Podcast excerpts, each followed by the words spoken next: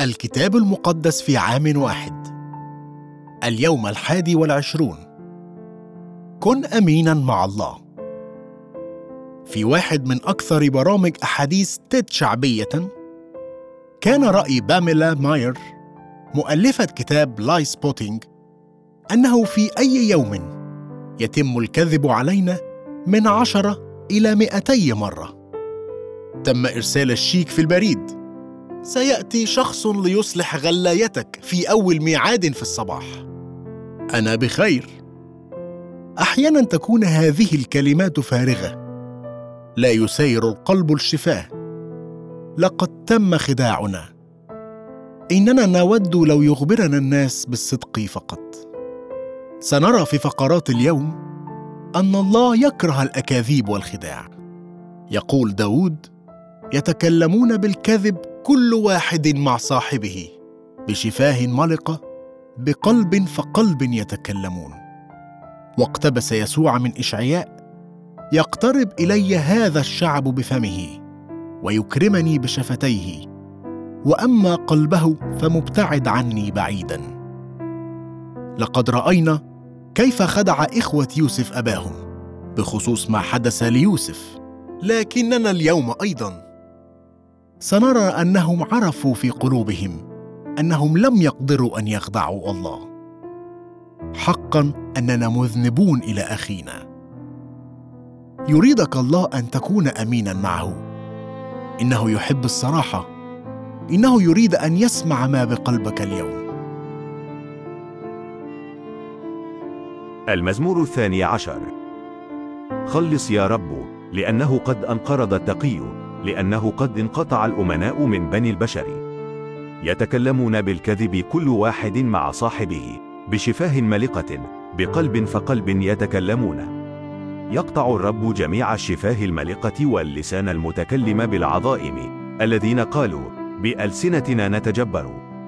شفاهنا معنا.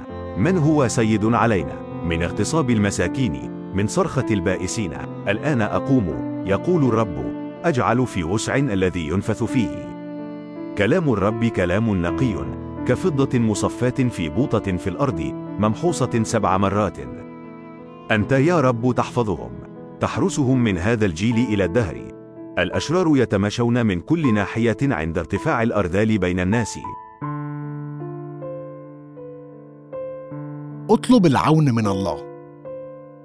كانت صرخة قلب داود. هي خلص يا رب. كان يرثي لحال المجتمع في أيامه. وهو مجتمع لم يكن مختلفا عن مجتمعنا اليوم. ويصف هذا المجتمع بأنه يوجد فيه أكاذيب وخداع غطرسة وجشع وأنانية ويرفع دعواه إلى الله. يقول الناس امورا بشفاههم لا تعكس ما بقلبهم. يتكلمون بالكذب كل واحد مع صاحبه. بشفاه ملقة بقلب فقلب يتكلمون. لا يعجب الله بالمهره في التلاعب بالكلمات. تتم استجابة صرخة داود الافتتاحية طلبا للنجدة بوعد الله بأن يقدم العون للضعيف والمحتاج. الآن أقوم يقول الرب. أجعل في وسع الذي ينفث فيه. ثم يقارن داود بين جدارة الله بالثقة وبين أكاذيب المحيطين به. كلام الرب كلام نقي كفضة مصفاة في بوطة في الأرض ممحوصة سبع مرات. هذا يعطيه الثقة في أن الرب سيحفظه امنا ويحميه بالرغم من كل الخداع المحيط به. أنت يا رب تحفظهم تحرسهم من هذا الجيل إلى الدهر. خلص يا رب.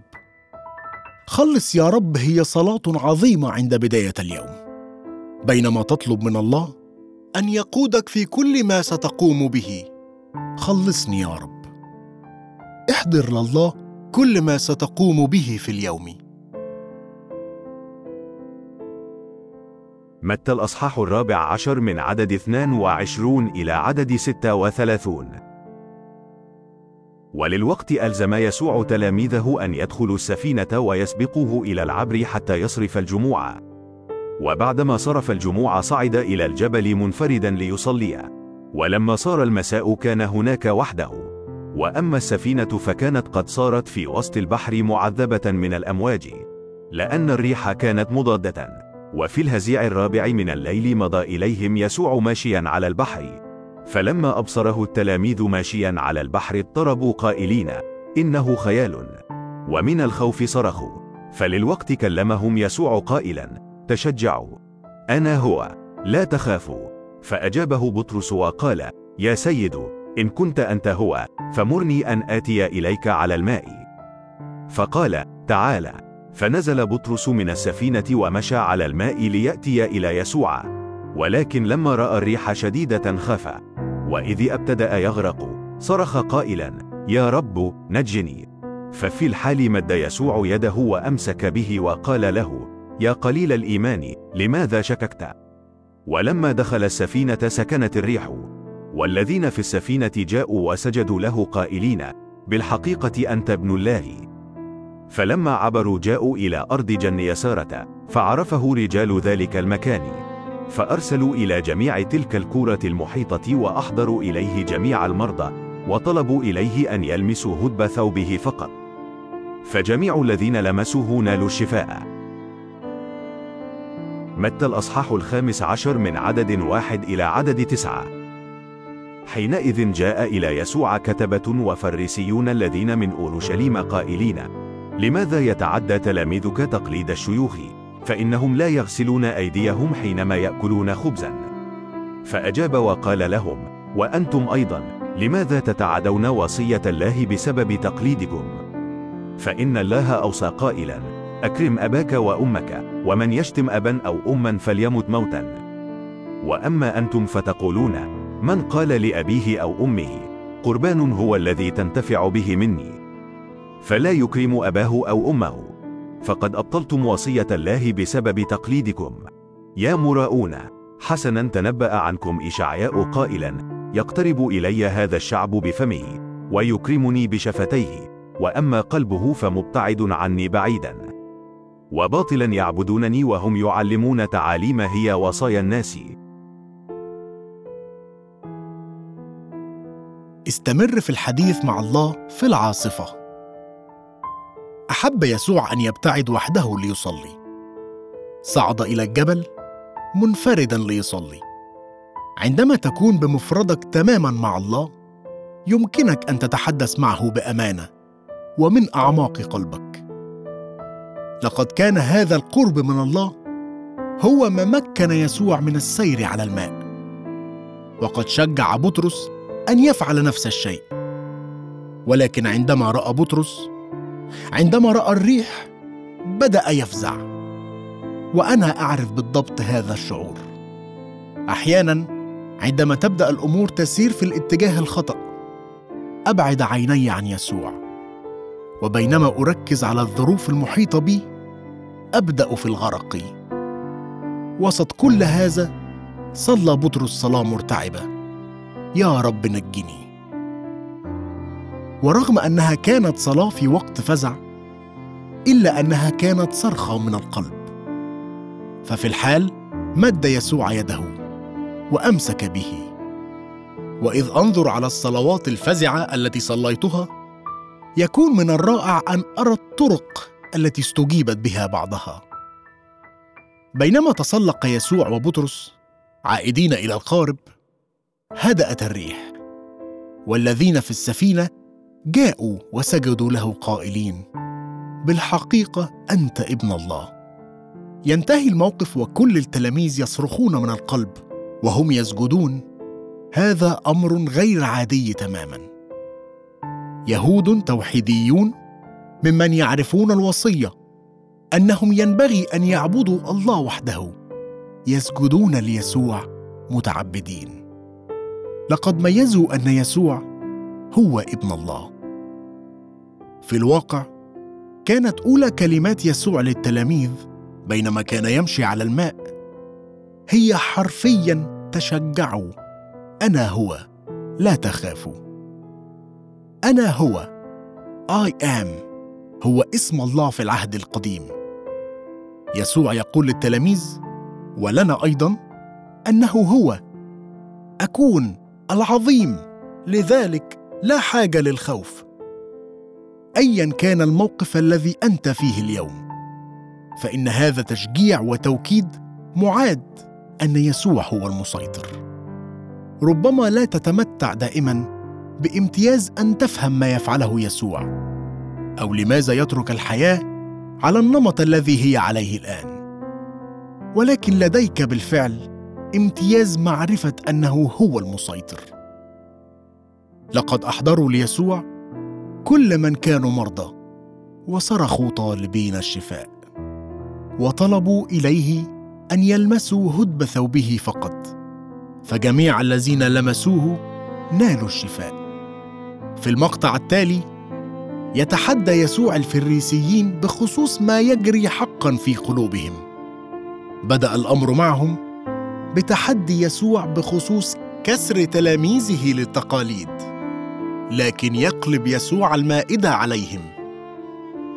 يوضح الكتاب المقدس أنه ينبغي أن تكون أولويتنا العليا أن نعتني بأسرنا خاصة آباءنا لكن أتى الفريسيون بأسباب مزيفة لتخصيص المال الذي كان سينفق عليهم لله. وبالتالي لا يمكن استخدامه لتكريم ومساعدة ابائهم اتهمهم يسوع بالرياء. تعني كلمة مرائي حرفيا شخص يرتدي قناعا في مسرحية. كان قناعهم هو تكريم الله بشفاههم. لكن في الحقيقة قلبهم مبتعد عنه بعيدا. لكن الله يهتم بقلبك أكثر بكثير من شفتيك. أعبدك اليوم يا رب لأنك ابن الله. أشكرك لأنني لست بحاجة لأن أكون خائفا. عندما تسوء الأحوال أستطيع أن أكلمك وأنت ستسمع صلواتي. التكوين الأصحاح الحادي والأربعون من عدد واحد وأربعون إلى عدد سبعة وخمسون. ثم قال فرعون ليوسف انظر قد جعلتك على كل أرض مصر. وخلع فرعون خاتمه من يده وجعله في يد يوسف وألبسه ثياب بوص ووضع طوق ذهب في عنقه وأركبه في مركبته الثانية ونادوا أمامه اركعوا! وجعله على كل أرض مصر. وقال فرعون ليوسف أنا فرعون. فبدونك لا يرفع إنسان يده ولا رجله في كل أرض مصر. ودعا فرعون اسم يوسف صفنات فعنيحة وأعطاه أسنات بنت فوطي فارع كاهن أون زوجة. فخرج يوسف على أرض مصر. وكان يوسف ابن ثلاثين سنة لما وقف قدام فرعون ملك مصر. فخرج يوسف من لدن فرعون واجتاز في كل أرض مصر. وأثمرت الأرض في سبع سنين الشبع بحزم. فجمع كل طعام السبع سنين التي كانت في أرض مصر وجعل طعاما في المدن. طعام حقل المدينة الذي حواليها جعله فيها. وخزن يوسف قمحا كرمل البحر كثيرا جدا حتى ترك العدد إذ لم يكن له عدد. وولد ليوسف أبنان قبل أن تأتي سنة الجوع ولدتهما له أسنات بنت فوطي فارع كاهن أونا. ودعا يوسف اسم البكر منسى قائلا لأن الله أنساني كل تعبي وكل بيت أبي. ودعا اسم الثاني أفرايم قائلا لأن الله جعلني مثمرا في أرض مذلتي. ثم كملت سبع سنين الشبع الذي كان في أرض مصر وابتدأت سبع سنين الجوع تأتي كما قال يوسف فكان جوع في جميع البلدان. وأما جميع أرض مصر فكان فيها خبز. ولما جاعت جميع أرض مصر وصرخ الشعب إلى فرعون لأجل الخبز قال فرعون لكل المصريين اذهبوا إلى يوسف والذي يقول لكم افعلوا. وكان الجوع على كل وجه الأرض وفتح يوسف جميع ما فيه طعام وباع للمصريين. واشتد الجوع في أرض مصر. وجاءت كل الأرض إلى مصر إلى يوسف لتشتري قمحا لأن الجوع كان شديدا في كل الأرض. التكوين الأصحاح الثاني والأربعون. فلما رأى يعقوب أنه يوجد قمح في مصر قال يعقوب لبنيه لماذا تنظرون بعضكم إلى بعض؟ وقال إني قد سمعت أنه يوجد قمح في مصر. أنزلوا إلى هناك واشتروا لنا من هناك لنحيا ولا نموت. فنزل عشرة من إخوة يوسف ليشتروا قمحا من مصر. وأما بنجامين أخو يوسف فلم يرسله يعقوب مع إخوته لأنه قال لعله تصيبه أذية.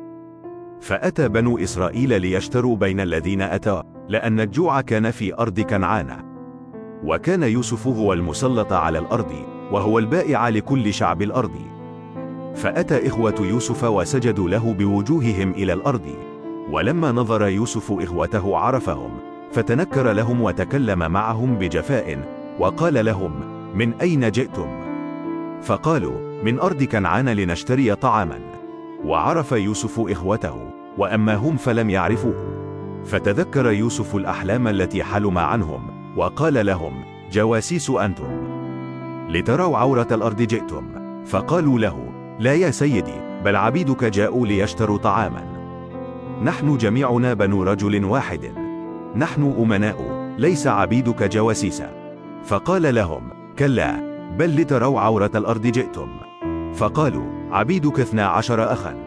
نحن بنو رجل واحد في أرض كنعان وهو ذا الصغير عند أبينا اليوم والواحد مفقود. فقال لهم يوسف ذلك ما كلمتكم به قائلا جواسيس أنتم. بهذا تمتحنون. وحياة فرعون لا تخرجون من هنا إلى بمجيء أخيكم الصغير إلى هنا.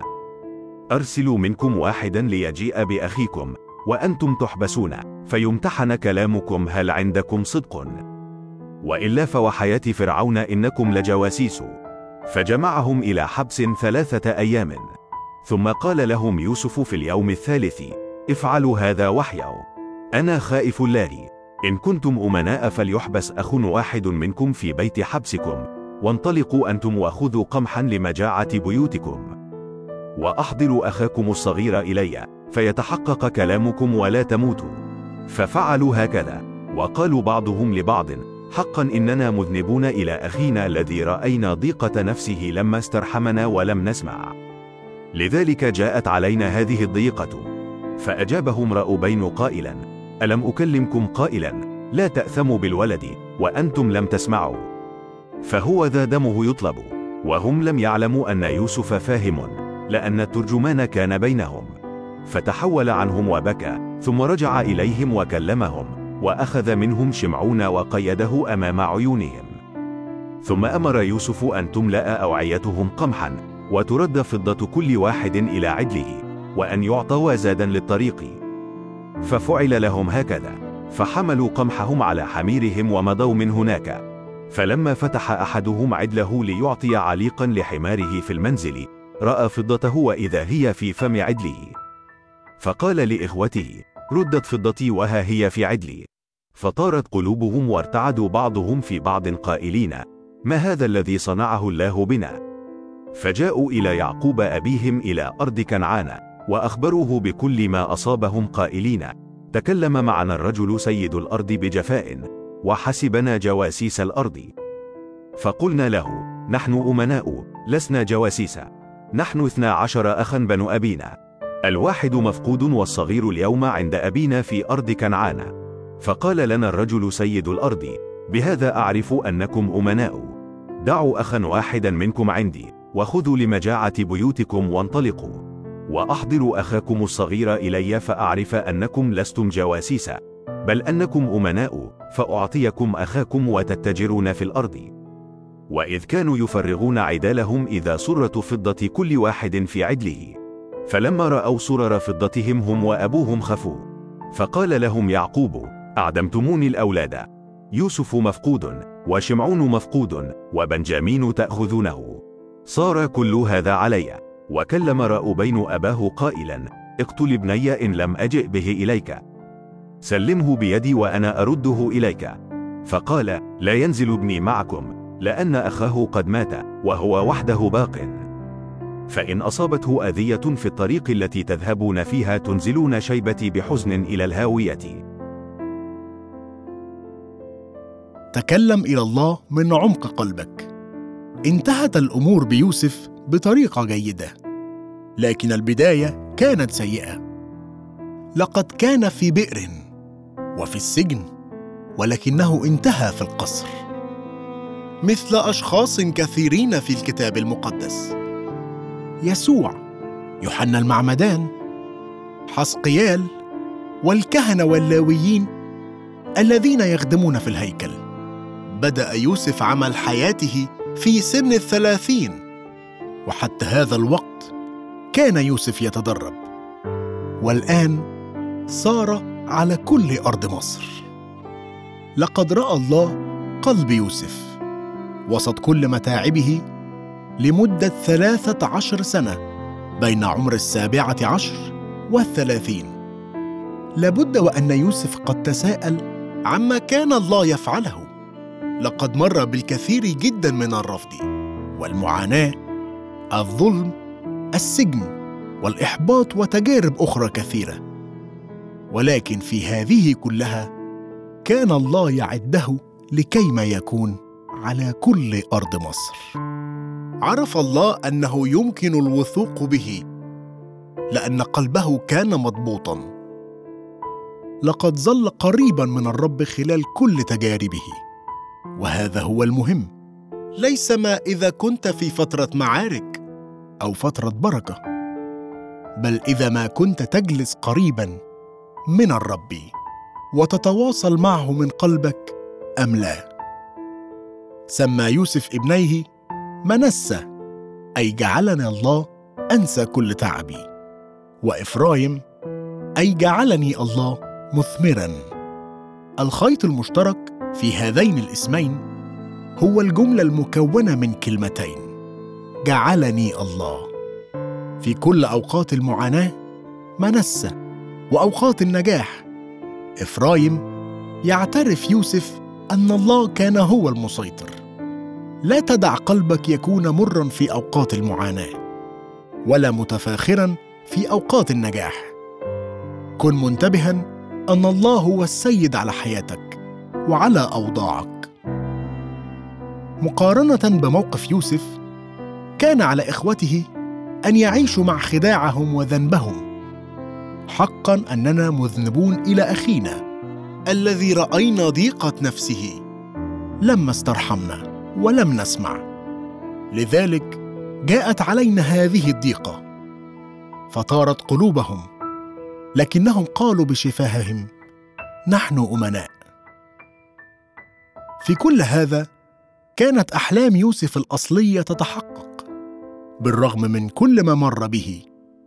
ظل يثق في الله وظل أمينا تجاهه. لقد بدأت الأمور بصورة سيئة ولكنها انتهت بصورة حسنة. لا تتخلى عن أحلامك التي أعطاك الله إياها حتى ولو بدأت في بئر أو في سجن مثل يوسف. ربما ينتهي بك الحال في القصر وكما تكتب جويس ماير. لا يهم من أين بدأت. يمكن أن تكون لك نهاية عظيمة. حتى ولو كنت في البئر اليوم فالله قادر أن يرفعك ويفعل فيك ومن خلالك أمور عظيمة. ساعدني يا ربي لأحيا حياة استقامة كاملة. لتكن شفتاي وقلبي متفقين معا. في صلواتي ساعدني لأتكلم معك بأمانة من عمق قلبي. أشكرك لأنك تسمع صراخ قلبي. مرتفعات ومنخفضات الإيمان. مضى يوسف من كونه سجينا منسيا إلى أن أصبح حاكما لأقوى أمة في زمانها. يمضي بطرس من فعل إيمان قوي السير على الماء إلى الغرق في الخوف. ارتفاعات وانخفاضات الإيمان. كان يوسف جاهزا لصعوده المفاجئ للسلطة. وقد أنقذ حياة الآلاف من الجوع. كما أنقذ اقتصادا من أن ينهار. نحتاج لظهور الكثير من الناس مثل يوسف. يخافون الله وعندهم إعلان نبوي وهم قادة عظام. لديهم مهارات تنفيذ خطط الإنقاذ.